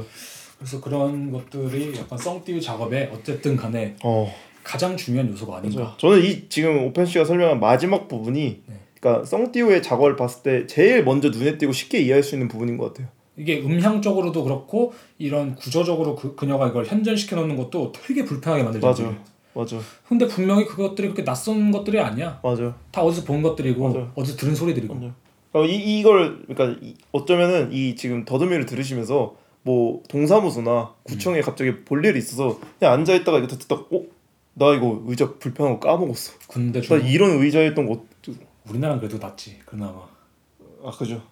우리나라 그래도 좀 친절한 부분이잖아요. 아 그죠. 외국은 진짜 더 심하죠. 그죠. 저희가 뭐 이거 이제 결론 이야기를 지으면서 이것저것 좀 얘기하면 예, 예. 이 썽띠우 이야기를 저희가 공감할 수 있는 게 이 이 나라가 어떤 나라입니까? 독일 이 나라의 유명한 단어가 있잖아요. 관료주의의 끝판왕의 나라였잖아요. 맞아요. 그러니까 정말 절차적으로 딱딱딱해서 공정성이 있다라고 생각은 할 수 있지만 그만큼 뭐 오편 씨도 그렇고 저도 그렇고 비자나 여권 그 관련해서 문제 있어서 갈 때 되면 그 얼마나 두근거려요. 그리고 여기는 모든 게 서류화 되잖아요. 사실 맞아. 아직도 맞아 맞아. 요즘 여기선 말하는 건 의미가 없잖아. 아, 대리대랑 절대 안 되죠. 근데. 대리대랑 똑같은 거지 그게. 그렇지. 기록이 먼저인. 기록이 먼저죠 여기. 맞아. 거 봤을 때 확실히 썽띠우의 작업을 보면은 그냥 딱 뭐- 뭘 말하는지 알아. 맞아. 그 감성을 아니까. 맞아. 근데 이것이 비단 우리가 저희가 봤을 때는 그게 그래서 저희는 처음에 그 생각했잖아요. 저희가 얘기했을 때 좀 뻔한 작업이 아닌가? 맞아. 근데 그 이유가 다시 생각해보니까 우리가 느끼기 때문에 그런 거고 독일인들이나 실제로 좀 여기 있는 저는 사회 이제 주 구성원이 되는 맞아. 사람들이 봤을 때는 맞아. 아 이게 이렇게 느껴질 수 있겠구나 음. 라는 좀 생각을 할 수. 있을 것 같고 아니면은 그런 생각 할 수 있죠 들켰다 그 부분을 진짜 성띠우가 베트남계 사람이지만 독일에서 자랐기 때문에 느낄 수 있을 것 같아요. 음. 맞아. 그러니까 본인이 이질적인 거라고 느끼니까 그런 식으로 했고 맞아 맞아 제가 궁금한 게 성띠우가 학생 때 어떤 작업을 했는지 굉장히 궁금하거든요. 음. 왜냐면은 성띠우가 그 런던에서까지 이제 그 Royal Academy에서 다 끝을 내고 음. 어떤 인터뷰를 봤는데 본인이 이 되게 관료적인 시스템에서 수업을 그러니까 학업을 well-made하게 끝냈잖아요. 그죠 근데 그거에 대한 현타가 왔다고 하더라고. 혼란스러웠다고. 맞아 맞아 그러니까 내가 뭔가를 잘 끝낸 것 같은데 너무 깔끔하니까 그러니까 개인의 개성이 없는 맞아. 거예요. 그것도 있고 개인적으로는 그렇게 느껴질 수 있을 것 같아 아마 전에도 정치적인 작업을 했을 것 같아요 제가 볼 때는 음. 그 성, 사람 성향이야 이건 내가 볼 때. 맞아. 사람 성향이 그렇잖아 정치적인 작업 안 하네 안 해요 죽어도 맞아. 근데 이게 뭐냐면은 이게 그런 거예요 내 생각에 그녀 고기도 먹어본 놈이 먹는다고 음, 이 완전 관료주의와 이 엘리트주의 끝판왕으로 모든 영국에서까지 그 맞아. postgraduate 프로그램까지 마친 그녀기 때문에 제 생각에 오히려 이런 작업을 할 수 있지 않나? 맞아. 라는 생각이 들긴 해요 저는 그런 거죠 저희가 그 시대가 부르는 작가다 이런 말 했던 게첫 음, 번째로 난민 출신이고 또 젊고 맞아. 그리고 이 모든 관료주의적인 코스를 다 끝냈기 때문에 그녀는 여기를 비판할 자격이 주어진다 생각하거든요 음. 그러니까 아는 놈 이 뭐죠? 지피지기. 지피지기라고 전 백승이라고. 예를 들면 그냥 이제이 뭐. 한국에 있는 내가 한국에서만 평생 살았던 내가 갑자기 독일 관료주의 비판할 일이 맞아. 뭐가 있어 그치. 그 정당성이 없잖아 사실 그렇지. 그리고 좀 더 설득력이라고 하면 설득력이지. 약간 설득력이죠 좀. 예. 사실 그러니까 그 굴에 들어가 봐요. 호랑이 굴에 가야 호랑이를 잡을 수 있는 것처럼 그죠. 성띠우가 그 이질적인 존재로 여기 와서 살았기 때문에 캐치할 수 있는 것들이 있는 거죠. 맞아. 은근히. 그러니까 저희도 해외 나왔기 때문에 사실 한국에서나 뭐 자기 나라에서 살면은 한 2, 30대 30 전까지 뭐 그렇게 관청에 갈 일이 많지가 않아. 맞아요. 관청에 가는 것도 기분 좋게 가. 여권 받으러. 맞아요, 맞아요, 나. 여행 간다고. 맞아. 그 정도지. 그 정도지. 운전면허 받으러 가고 막 이 정도지. 맞아요. 뭐 이렇게 무서움을 가지고 가는 적이 별로 없거든요. 네. 저희는 이제 알잖아요. 그그 공포를. 여기 독일에서 아까 말했던 것처럼 바테라움이라고 하잖아요. 네. 근데 그곳에 가면은 사실 딱 가면은 사람들이 앉아 있잖아. 서로 눈치 보잖아. 응. 쟤는 몇 번이니까. 예. 쟤는 조용히 또 있잖아, 다 또. 조용히 있잖아. 그걸 봤을 때. 진짜 치열한 전쟁터는 베를린이죠. 베를린은 그건 줄을 알죠. 태엄 그러니까 뭐라죠? 약속의 개념이 없기 때문에 줄을 서야 돼요. 새벽 새벽에. 4시부터 3시부터 그 뭐냐 그 약속 하나 잡으려고 번호표 하나 뽑으려고. 그러니까 내가 만약 그게 뭐 하는 짓거리냐는 거지. 그러니까 그걸 인터넷에서 뭐 하게 하든가 그거를 뭐 진행 관료주의를 표방 아, 갑자기 너무 불평으로 가는 뭐 그걸 표방하면서 그 다음에 웃긴 게 그거잖아 독일 뭐 이렇게 딱딱하게 정말 정확하게 해주면 몰라 음 저는 독일인들 그렇게 정확하다고 생각하지 않아요 사실 그치. 옛날에 제가 독일어를 배울 때 네. 선생님이 그 말 하시더라고요 도이틀리시가 정확하다는 뜻이잖아요 네. 풍틀리시하다 이런 거죠 예. 도이틀리시가 이제 정확하다 이런 뜻인데 네. 이게 왜 이- 어떻게 외우면 좋냐? 독일인들 도이치들이 도이틀리시하다. 그렇게 외워요? 외우면 좋대. 예. 그래서 난뭐 근데 우리가 그런 인상 있잖아. 독일인들 정확하고 딱 딱딱 떨어지고. 맞아. 뭐 그런 거 없어요 제가 실제로 오면 다 똑같은 사람이고. 그냥 우리 나라의 그전 재래 시장보다도 더 유두리가 넘치는 곳이죠 지 마음 맞아. 지 멋대로만. 맞아 맞아. 그래서 그냥 좀 분노하는 포인트가 있죠. 독일에 사신 분들 다 공감할 텐데. 맞아.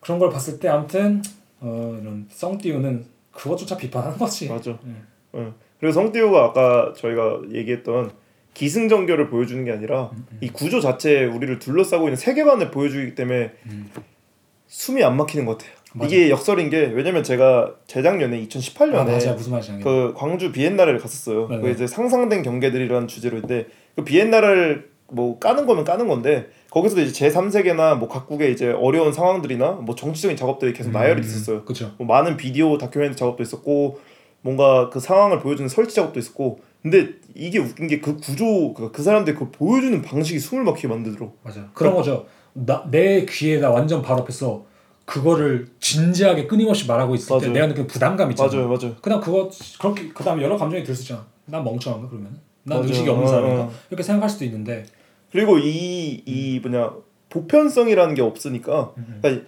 그 제3세계 이러한 일이 되게 비극적인 일은 알아요. 근데 그게 접점이 아예 없으니까 제가 느끼기에는 음. 근데 구조적으로 접점이 생기면 그나마 좀 통로가 생기거든요. 맞아 그래서 성대우 작업이 저한테는 조금 더 숨이 안 막혔던 게 그 구조적인 걸 좀 시원하게 풀어줬던 것 같아요. 맞아. 그러니까 내가 이거를 이해할 만한 그 에스테틱을 딱 가져줬기 때문에 근데 이제 그 외의 작업들이 그러니까 그때 광주 비엔날레 작업들은 좀 설치적으로 아쉬워서 그럴 수도 있어요. 그러니까 음. 영상으로만 계속 보여주고 뭔가 이렇게 글씨도 작아가지고 앞에 가서 이렇게 빡싹 음. 붙여서 봐야 되고 제가 생각했을 때 말씀하신 거의 문제점이 가- 그거를 생각해요. 어떤 이런 내러티브적인 작업을 그러니까 구조적인 게 아니라 서사적인 작업으로 구조를 말할 때 아 맞아 어, 사실 그건 어떤 성향을 띠게 되냐면은 프로파간다랑 별반은 다를 게 없어져요, 맞아요. 사실. 맞아 어떤 헤게모니에 대해서 스스로 너무 광신적으로 말하고 있는 거니까. 맞아 그러니까 저도 세- 생각이 든 게 뭐냐면은 제가 베니스 비엔날레 갔을 때 네 베니스 비엔날레에 많은 작업들이 있잖아요.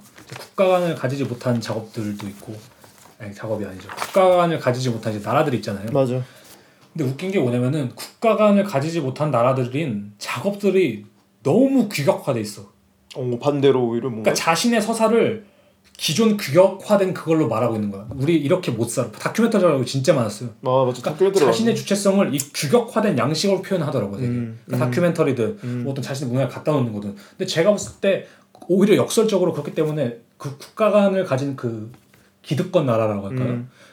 강대국들 열강들의 약간 그 국가관들이 오히려 이 구조라든지 그걸 더 다 자유롭게 다루거든요. 음. 사실 참 진짜 역설인 거예요. 슬프다 그럼 그렇게 봤을 때 아 이런 우리의 입장에서 우리가 자신의 이야기를 할 수 있는 방법이 사실은 보통은 그런 식으로 많이 가잖아. 음 그냥 내러티브로 맞아. 자신의 규격화된 걸로 말하는데 그런 점에서 썽듀의 작업은 그거랑은 좀 걔를 확실히 달리한다. 맞아 맞아 굳이 말하면 열강의 국가관들처럼 되게 참신한 포맷 아니면 좀 자신만의 구조를 가지고 맞아 전시를 진행시키면서도 자신의 고유한 그 narrative를 잃지 않는 음. 정체성을 잃지 않는 음. 그런 작업이 좀 되는 것 같아요. 근데 이것도 참 저희가 첫 번째 얘기했던 것부터 계속 느끼는 거지만 결국엔 성띠우가 뭐 좋은 교육을 받아서일까요? 그런 건 좀 의문이 드네요. 음, 그렇게 되면 이미 자기 작업 자체가 어떻게 보면 뭔가 그런 되게 여러 가지 layer를 보여주는 것 같기도 하고 이런 식으로 질문을 던졌을 때 근데 저는 그게 맞는 것 같아요. 왜냐면은 좋은 교육을 받았으니까 이렇게 작업을 하는 건데 그게 전 부정적이라고 생각하지 않아요. 음, 좋은 교육을 받은 사람만이 할 수 있는 작업을 하는 게 뭐가 문제인가? 음, 그거에 대해서 욕을 할 수 있을까 우리가? 음, 하는 생각이. 그지 욕을 할 그건 없지. 그러니까 예를 들면 사회적인 계급이랑 존재할 때 부르주아가 있을 수도 있고 뭐 프롤레타리아가 있을 수도 있고 뭐 아니면 뭐 제3계급의 어떤 뭐 아까 알랭바디가 말한 무의 존재들이 있을 텐데 음. 저는 성띠우가 그 난민 출신이기 때문에 무의 존재의 사람들처럼 말아야 된다고 생각하지 않아요. 뭐 그녀가 지금 부르주아 계층을 가정한다면 음. 그녀만이 할 수 있는 작업을 가장 그녀만이 할 수 있게 보여줬다라고 생각을 해요.